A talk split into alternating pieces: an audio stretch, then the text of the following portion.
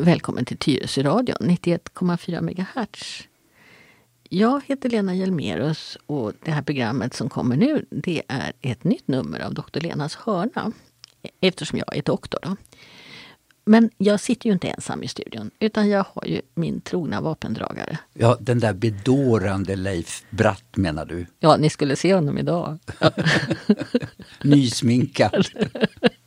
tur att det inte är tv i den här studion, hör du, när vi sitter två, två gamlingar här och gör eh, medicinska program. Men jag är så glad att du är här och det är så roligt att få träffa dig. Och vi håller ordentligt avstånd här i studion. Jo, men man kan också se om vi jämför oss med exempelvis en whisky. En whisky som har många år på nacken anses som bättre, finare. Så att eh, jag tycker man kan göra sådana jämförelser. Ja, vad ska jag dra till med då? då? Eh, gammalt vackert träd till exempel. Ja, ja. Vi har ju några såna här månghundraåriga ekar i vår kommun. Ja. Mm. Ska du ta upp tävlan med dem? Alltså åldersmässigt? Nej, det har jag ingen möjlighet till. Nej. Nej. De, de där ekarna, de, de var ju med på drottning Kristinas tid. Ja. Mm. Vi gjorde en hörna för tre veckor sedan som handlade om ålderskrämpor. Och dagens hörna den ska handla om hur vi håller oss friska har jag tänkt. Men eh, vi måste kanske börja lite med det här corona och vaccin och sånt. Eh, vad har du funderat på den här tiden Leif? Ja, en sak som jag inte funderar på men som ja, finns i huvudet hela tiden. Det är den här tonläget, alltså alla extra experter som ska påverka mig att eh, ja, det, här är den rätta lösningen för att bli kvitt eh, vaccin, eller vad heter det, viruset. Eh, och, och, och, det gör ju mig bara osäker så jag tycker de, är, de här extra experterna, mm. de är ett hälsoproblem för mig. Och då jag tänker så här att eh, vi har en, man gnäller på den här eh, svenska modellen, svenska strategin. Men jag tycker då är konstigt att man får olika utfall i landet som har samma strategi. Så jag undrar hur mycket beror på strategin och hur mycket beror på vårt bete alltså personliga beteende med avstånd, att, att, att hålla avstånd och så, och så vidare. Så att man blir lite villrådig. När gör man rätt, när gör man fel? Jag har munskydd, jag håller avstånd men ett ganska stort antal människor struntar högaktningsfullt i det. Och ett, eh, vad ska man säga, ett eh, litet eh, exempel det är ju det här att man inte vet, alltså när vi delar, inte gångbar, vi, vi delar väg med ett annat fordon som cykel eller moped eller bil. Då ska vi hålla till vänster. Men de flesta är ju uppfostrade när man går på en gång och cykel. Ja, men kör inte du högertrafik? Nej, men alltså vi har högertrafik ute på vägar. Men för gående. Ja, då har vi vänstertrafik. Ja, mm. ja inte fullt ut. Det finns ingen bestämmelse som säger att vi har vänstertrafik för gående. Vi får gå vad vi vill så att säga på en trottoar. Men jag är uppfostrad att hålla till höger men det finns ingen regel. Men det finns en regel i vår trafikförordnings sjunde kapitel. När vi delar vägbana då ska de gående hålla till vänster. För vi ska möta trafiken. Men dagligen så får man ju onda ögat när man då jag går ju från Sikväg ner till centrum och handlar då och då. Då får man onda ögat från den de här besserwisserna som menar att vi har högertrafik i alla avseenden. Och det är fel, enligt trafikförordningen. Ja, det, finns en viss förvirring när man delar med cyklar. Var ja. ska cyklisterna gå? Var ska Nej, de ska inte gå. gå. Nej, var ska cyklisterna cykla? Och var ska de gående gå. gående gå. Då ska vi möta cyklarna där vi delar. Men är det en gång och cykelbana, alltså det är delat på den här, mm. då har vi ju skilda. Mm. Och då, ska vi, då finns det ingen regel för vad vi som gående ska gå på den här då, trottoaren eller den här markerade delen av en gång och cykelbana. Alltså, Men när det är att vi inte är uppdelat utan vi delar verkligen väg då ska vi hålla till vänster som är gående. Jag tror inte mycket av det här handlar om just att man har blivit liksom lite rädd för att komma för nära folk. Och, och då, då, går man över på andra sidan och så kanske man hamnar alldeles fel. Eh, och det blir så stor uppmärksamhet på just regler istället för att titta var folk befinner sig. Jag, jag minns jag var i Kina en gång för länge sedan när det var oerhört mycket folk på alla gator. Men ingen krockade med någon annan. Och det var så fascinerande att se hur man var så... Man visste precis var man själv var på i den här floden av människor som flöt fram. Och man, man visste var alla andra var. Och att, att det där är ju en, en, en egenskap vi har. Att vi, vi har möjlighet att mm, kolla var, var, var befinner sig andra människor någonstans. Och så får man själv placera sig i förhållande till andra. Jag håller med dig. Så länge vi är hänsynsfulla mot varandra så spelar det ingen roll på vilken sida vi går. Jag menar de här äh, besserwisserna ja. som inte egentligen, de är lesserwisser som nyordet heter. Man får det onda ögat fast man följer reglerna. Alltså jag tror att man ska komma ihåg att nu när vi har levt ett år med den här pandemin så är det många människor som är så urless på den och som är så trötta och många är väldigt rädda. Eh, och då blir det så att det blir en, ett, ett, ett otrevligt tonläge. Man, eh, man hänger upp sig på saker som eh, ja, som kanske inte annars är så stora. Eh, jag kommer på mig själv att jag går och retar mig ibland när jag är ute och går. Och, och det, be, det behöver man inte göra, men det är lätt gjort och det är förståeligt. Jag tror du får ha lite överseende Leif. Och, så får, och ni som möter Leif, behandla honom nu lite vänligt. För han sitter också i social isolering. Som, uh, ja. Ja, ja, ja, ja. Jag, såg, jag såg faktiskt en sån här Norge-historia i morse om varför det, norrmännen sitt, hur norrmännen upplever den isoleringen. Och då var det en bild på en som satt i en sån här glasfiberrulle och så sa han att det kliar så väldigt.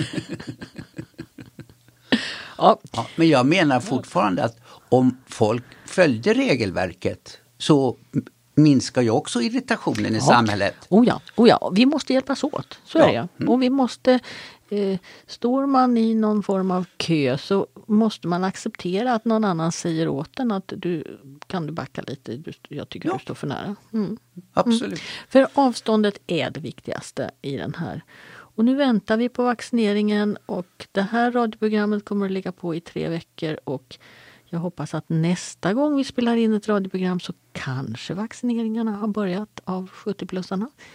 Eh, men jag kan inte lova något. Men jag, jag läste i alla fall att det är 400 olika ställen nu som kommer att börja vaccinera i fas 2. Och det är rätt många platser i, i Stockholm, det är många vårdcentraler och vi kommer ju naturligtvis också här i Tyresö få igång, det finns säkert redan ordentliga planer för hur, när, var och hur, bara vi får vaccin. Mm. Mm. Nu vill jag bara säga ett par saker från förra hörnan som handlade om att höra dåligt. Eh, när jag kom hem så låg det i min brevlåda en liten lapp från en nyöppnad hörselklinik som ligger i Tyresö centrum bredvid apoteket Kronan, där nere. Eh, och där ligger också en av de nya vårdcentralerna. Och eh, i lappen som var i min brevlåda så fick man lite rabatt om man tillhörde de som mm, var med nu när den kliniken öppnade.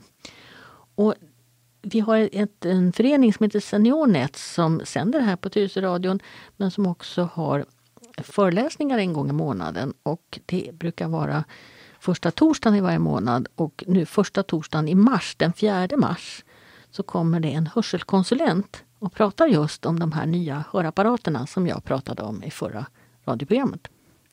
Så att har man lite dålig hörsel, vill testa sig, så finns det möjlighet här i Tyresö centrum. Och man har också möjlighet att få reda på mera eh, genom det här föredraget på en platta eller en dator. Men man måste ladda ner det här programmet Zoom. Och det stavas Z-O-O-M? Ja. Och då när man anmäler sig till ett sånt här föredrag så får man en länk så att man blir, får komma med på det här föredraget. Och de kostar ingenting. Eh, varken att få den där länken eller att få, få eh, delta i, i föreläsningen. Mm. Det var det om hörseln. Ska vi gå in på det här med hur man, hur man behåller sin hälsa? Då? Det, det, det, när man frågar folk vad, det, vad som är viktigt för dem. Eh, nu är det ju naturligtvis pandemi, men även ut, när det inte är pandemi så säger en majoritet av den svenska befolkningen det är att få vara frisk. Eh, få behålla sin hälsa. Och det kommer alltid högt upp på alla såna här enkätsvar. Ofta, ju äldre man är desto högre upp kommer det förstås. Ja, men samtidigt har vi igen det här att, eh, att acceptera, alltså gilla läget. Alltså, man märker ju att eh, man åldras. Alltså, jag vet inte om det är lämpligt att säga i radio men jag behöver av vissa skäl gå upp två gånger per natt. Och hur jag ska få ja, bort... Ja, mm, det gör jag också. och eh, det, det är ju så att... eh, ja men det finns en naturlig eh, ålderdom eller försämring av... Ja, man är inte samma, man, man har inte samma kropp, man har inte samma fysiska grundförutsättningar som när man var 10 eller 15 eller 25 eller 30. Ja, så det, men vi, vi åldras på olika sätt och vi, vi, även om vi åldras så kan vi hålla oss friska. Sen har jag funderat mycket på, det här är ett subjektivt begrepp. Att vara frisk och ha god hälsa betyder en sak för mig men det betyder säkert en helt annan sak för dig. Och jag jobbade med cancerpatienter i många år och då kunde vi prata om friska cancerpatienter och sjuka cancerpatienter även om de var anslutna i en vårdform som var deras sista tid i livet. För det berodde väldigt mycket på hur de själva betraktade sig. Och eh, vad man, mm, hade man sina symptom väl kontrollerade och eh, kunde göra det man ville eh, så var de flesta betraktade sig då som att ha en bra, att, ja, vara, ha god hälsa, vara friska. De betraktade sig inte som sjuka utan som icke-sjuka. Men det är väl inte helt ovanligt att eh, äldre människor, alltså upp i åren, eh, är ganska, alltså de är, och det är jättesvårt att, välja rätt ord, men alltså inte rädda för det. De, de är nöjda med sitt liv Mm. och eh, de kanske har vissa funktionsnedsättningar, minne och ja, och de tycker inte livet längre är värt att leva. Ja, kanske inte så att man vill avsluta men man, det skulle inte göra så mycket om det tog slut. Nej, ja. så då. Nej Man- jag man- menar inte en aktiv... Nej, eh, nej men det, det, det har varit ett bra liv, ett, Ja. gott, ett gott liv. Ja. Mm. Och då, då kommer vi genast in på, vi kanske ska börja den ändan. Jag hade satt det som sista punkten men det finns eh, ett, ett knep eh, för att liksom titta på sitt liv eh, när man kommer lite upp i åren och det är att skriva ner sin livsberättelse. Och det här använder man eh, aktivt inom vården, inom den palliativa vården och man använder den inom, även inom vanlig sjukvård. Och det finns till och med lite hjälpmedel, det finns lite formulär för hur man liksom var man ska börja vad, man, vad, vad som kan stå i en sån där livsberättelse. Och det är många som faktiskt eh, Eh, har ett beho- stort behov av att förmedla till sina barnbarn eller barn. Eh, vem är jag? Det här har jag varit med om i mitt liv. Det här var bra, det här var mindre bra. Och det finns också ett väldigt stort behov av att om det händer mig någonting så att inte jag längre kan med mina ord berätta hur jag vill ha det så kan det vara väldigt bra att det finns nerskrivet. Jag har talat om för mina barn att bli, hamnar jag i ett läge att jag bor på ett äldreboende då vill jag ha en prenumeration på blombuketter. Åtminstone var fjortonde dag vill jag ha en blombukett. Och det kan man fixa med den lokala blomsterhandeln. Eh, det, någon annan kanske vill ha en, en, en påse chips i veckan. Alltså, det behöver inte vara stora saker men man kan... Eh, du kanske ska ha en, en öl eller någonting sånt? Eller Var fjortonde dag? du, det är ju svältkost. Ja, Okej, ja, du kan få det lite oftare då. Ja, Du kanske ja. ska ha en whisky varje kväll. Alltså, det, det, det finns... Eh, eh, det är bra att tänka igenom lite grann. Vem är jag och hur, vad ingår i mitt liv för att jag ska få vara den jag har varit förut? Och då, kan man, då finns det såna här sätt att, att dokumentera det. Och det kan man alltså hitta väldigt mycket på det berömda internet. Det kan man söka på till exempel formulär för livsberättelse eller någonting sånt så får man upp sånt där. Ett litet sidospår då, eh, där man skriver ner sin berättelse. Det här som har varit mindre bra. Eh, man har, ja, nära eller ja, i närheten, i släkten eller vänkretsen. Eh, och så uttrycker man någonting att den där personen gjorde fel när den gjorde sådär. Alltså mot mig. Alltså att den här ilskan eller det orätta finns kvar i min kropp men jag har inte gjort upp det med den närstående. Men som då får läsa det här sen. Ja, men varför klarade vi inte av det under din livstid? Alltså, då bara lägger mm. man ju en börda på den här som mm. är kvar. Men det kan vara precis tvärtom också. I och med att man funderar över det här och, och, och tänker igenom det och kanske funderar på att sätta det på pränt så är det också många människor som kommer på att nej, men de ska ta kontakt med den här människan. Jag menar det. Och göra, ja, ja, och göra, upp. göra upp det här. Mm. Det är ganska spännande att se vad som händer när, när man plötsligt får en, en kontakt med någon som man inte har haft kontakt med på väldigt många år. Det ringde mig och skrev, en, en kvinna till mig, vi skrev en lärobok ihop för 50 år sedan nästan. Och hon mådde väldigt dåligt då. Och hon, hennes fråga var, såg inte ni andra att jag mådde dåligt? Och jag kunde bara svara nej. Och det berodde nog på att jag var så inne i mitt eget då, på den tiden.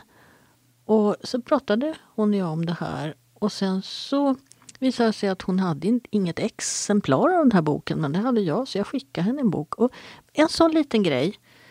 Jag vet inte hur hon hittade mig. Och Eh, jag har inte vetat att hon har bytt namn och att hon har flyttat. Men, men jag visste ju precis vem hon var när hon tog kontakt med mig. Men vi hade aldrig någon stor konflikt. Men hennes fråga var, såg inte ni andra att jag mådde dåligt? Och det gjorde vi inte. Och hon, hon hade nog dolt det ganska bra. Um, men, men sånt här kan hända. Och det är spännande. Jättespännande. Mm. Mm. Det var livsberättelsen. Uh, Ja, hur, vad gör du för att eh, hålla dig vid sunda vätskor, sunda vanor? Nej, alltså eh, nu, nu, är det ju, vi, kommer, ja, vi kan aldrig runda det här corona. Det, det hänger över oss som ett vått täcke och den här himlen är ju inte där solen lyser med sin frånvaro istället för att lysa gult. Nej, jag ägnar mig åt korsord, sudoku, pussel. Men det är för att slå ihjäl tid. Är det inte för att hålla din hjärna igång? Ja, jag har inte tänkt så, men om det hjälper så är det väl bra. Då får du en win-win situation då. Ja, jag tror att, att det håller. Eh, om, du, om du börjar med, med var det pussel du sa ja, först? Ja, tusen bitars pussel, jag vill ja, betona då, det. Då övar du ju tålamod, du övar ditt, eh, din känselförmåga när du tar i bitarna. Om det nu, jag, jag lägger pussel på datan men, men om du tar riktiga nej. bitar, nej, nej, men då övar du upp din, din känselförmåga. Din, ditt sätt att vrida och vända på de där bitarna det aktiverar ju det man kallar för spatiala funktioner, alltså rumsuppfattningen. Du eh, du övar upp din känsel i fingertopparna när du känner på bitarna. Ehm, och du, ehm, du eh, kanske övar upp din koncentrationsförmåga när du ska liksom leta efter en speciell liten röd bit någonstans bland de där tusen. Så att du ska inte underskatta eh, Plus att du naturligtvis får en, en glädjekick när du hittar rätt bit och får den på rätt plats. Ehm, jag, jag löser sudokon och det gör jag därför jag tycker det är roligt med det här att klura ut var siffrorna ska stå någonstans och jag blir också väldigt glad när jag löser det. Men ibland så måste jag ju titta i facit och fuska men det gör ingenting tycker jag utan då, då konstaterar jag att nu kommer jag inte längre och så kollar jag lite och sen så får jag ut det eller så går det alldeles tokigt. Då tar jag ett nytt. Mm. Men finns det någon sån här träningsmetod för att närminnet är ju klart sämre. Um, Finns det någon träningsmetod för det? Ja, visst gör det det. Eh, en sån där sak som är ganska kul det är ju att bestämma sig när man går ut på sin dagliga promenad. Så ska man eh, titta på, komma ihåg tre saker. Och så när man kommer hem så kan man skriva upp dem. Då har du kommit ihåg de här tre sakerna Du behöver inte ha mer än tre saker. Men, men eh, eh, det, det, är lätt. Eh, det, man ska ha såna här små... Sätta upp små mål.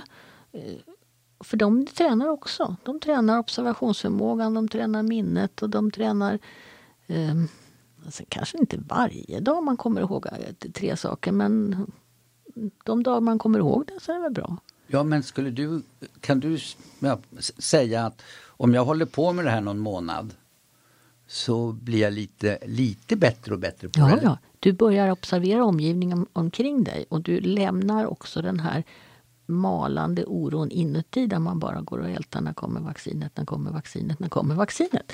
Och istället så tänker jag då att idag så hörde jag, igår hörde jag koltrasten för första gången öva sig. Och idag sjöng han lite bättre. Och det är ganska tidigt i februari som koltrasten börjar med sin riktiga koltrastsång så att säga. Och jag blir jätteglad. Eh, så det noterar jag. Jag noterar ofta Eftersom jag är biodlare så noterar jag ju väldigt mycket vad det, som hör ihop med bina. Och jag går och väntar nu på första säljen. Men den kommer att dröja säkert en månad till för det har varit så kallt. Du väntar på vad? Sälj, säljblomningen. Ja, ja. Mm. Videkissarna. Ja. Mm. Mm. Så, ja, man, man, kan observera naturen omkring sig men man kan också observera uh, saker i grannskapet. Ja, men ja. du menar i alla fall man blir bättre och bättre på det? Ja, visst. Det blir man. Och man lämnar lite grann av, av den här upprördheten och, och, och hårda orden och, och irritationen om man, om man tittar sig runt omkring. Så är det. Mm. Ja, men det gäller ju då att försöka ändå att eh, behålla sitt, sin psykiska hälsa. Och det är Ja, jag tror pussel är en, en, en, bit i det hela. Men du gör säkert fler saker. En bit, tusen bitar. Ja, ja. Men, men det finns säkert andra saker du gör för att behålla din psykiska hälsa. Ja, det är ju då sudoku och korsord. Ja, och, och sen tar jag en sväng ner till centrum med avstånd till andra människor. För jag har behov av att träffa andra mm. människor. Jag mm. kan inte sitta hemma och gå ut genom fönstret. Nej, du är, du är en social varelse. Du måste, och det är ju också, är man, har man ett behov av att träffa andra människor så får man försöka hitta på så att man ändå möter. Jag, har, jag ringer en människa varje dag. Eh, som, sådär, det gjorde jag ju aldrig förr. Då satt jag nog och väntade på att de skulle ringa mig. Men, men nu har jag börjat att jag, jag satt i system att jag ringer någon varje dag och pratar bort en liten stund. Eh, och det är... Eh, det, det, finns väldigt mycket på data och på nätet. Det finns eh, konserter, det finns filmer, det finns... Eh, men, men eh, det kan ju aldrig riktigt ersätta den här Eh, ansikte till ansikte-kontakten. Och jag märker också att folk, när man går ut, jag blir ju tvungen att gå ut med hunden och det är väldigt många som stannar och klappar hunden lite och hon har full koll på vem vi ska stanna och bli klappad av och vem ska vi inte bli klappad av och sådär. Så det, det är en väldig fördel att ha en hund i det här läget. Mm. Men vi ska också betona att vi är medvetna om att alla är inte digitaliserade. Absolut, absolut. Laddar ner filmer och sådana här och saker. Och alla har inte hundar. Och all, all, många är, tycker ju att hundar är lite läskiga också. I synnerhet en sån som min som är lite stor och lite ouppfostrad. Mm. Men den är kopplad? Ja, ja, alltid. Mm. Mm. mm. Eh, så att det, det vi tror jag efter det här året eh, har mest brist på det är nog eh, beröringshormonet oxytocinet. Eh, och det, det får man bland annat genom att klappa ett djur. Klappa en häst, klappa en hund, klappa en katt. Då, då får både vi och djuret, bägge får en ökad mängd av det här hormonet. Men det, just det här med du säger klappa, vi mm. ska ju hålla avstånd. Ja, visst. Och det, man får klappa sig själv.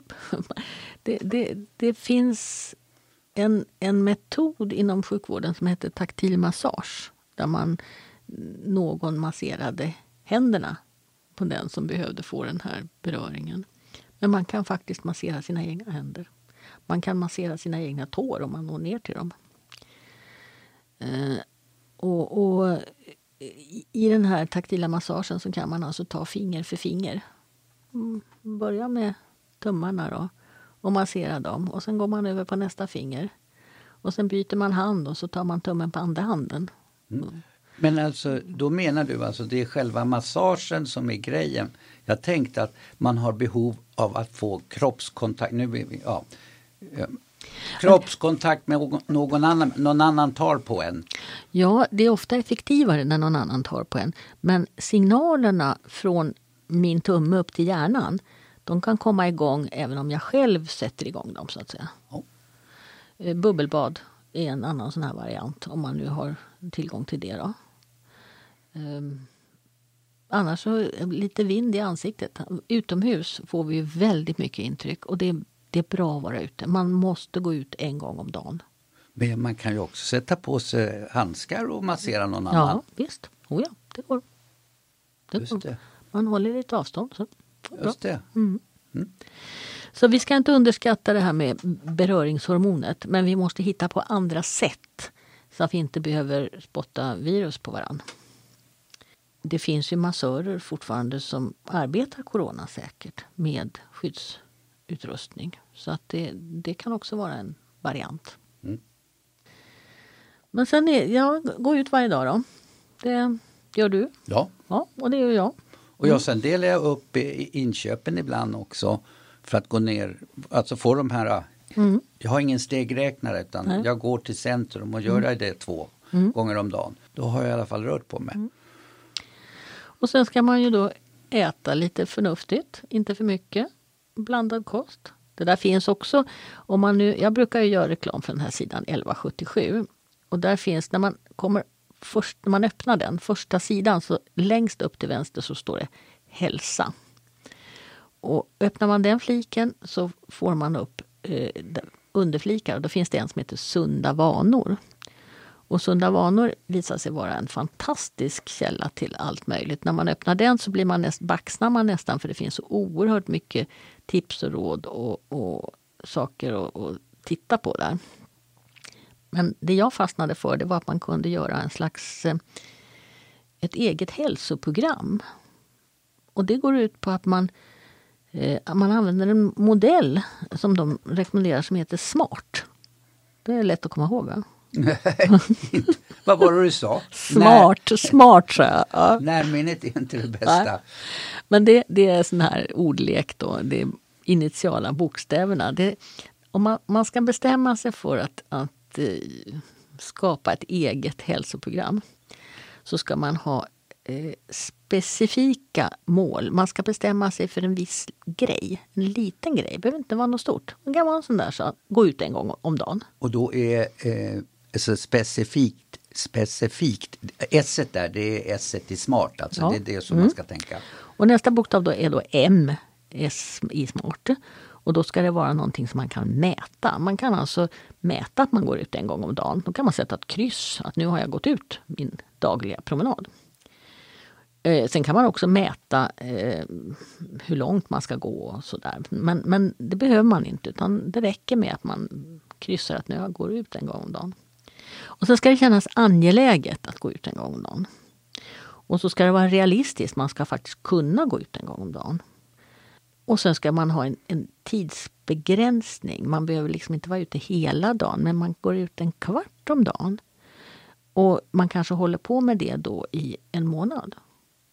Och så skriver man upp det här i sin lilla hälsoplan. Och när man är färdig med sin månad, då kan man göra om det där och så kan man säga att det var så roligt att gå ut. Jag går ut två gånger om dagen. Så här, man behöver inte ha några jättemål, men man ska ha man ska tänka på sig själv, för ingen annan kommer att göra upp någon hälsoplan åt dig. Utan det är bara du själv som kan göra det. Sa du T eller missade jag det? Ja, tidsbegränsning. Ja, då kan du mm, ta, kryssar, bort fråga, ta bort ja, min fråga. Vi kryssar för T också. Ja. Eh, och då, då, har man sett att, och gör man en sån här, vad ska vi säga, en, en plan för sig själv. Jag bestämmer att jag ska göra på det här sättet då förbättrar man faktiskt sin förmåga att stå emot infektioner. Man förbättrar sitt immunförsvar genom att själv ta aktiv del i sin egen hälsoplanering. Men man behöver alltså inte bestämma sig att jag ska springa maraton. Man behöver inte bestämma sig att jag ska isbada. Även om det är jättepoppis just nu. Eh, utan det räcker med att man sätter upp eh, mål som, som jag vet att jag kan genomföra. Det var ju det som var realistiska. Ja. Jätte. Det blir inte smart om man inte har med det där ärret. Men det där, är, det där kan man eh, gå in och titta på. Mm. Har vi gjort nog med hälsotips för idag?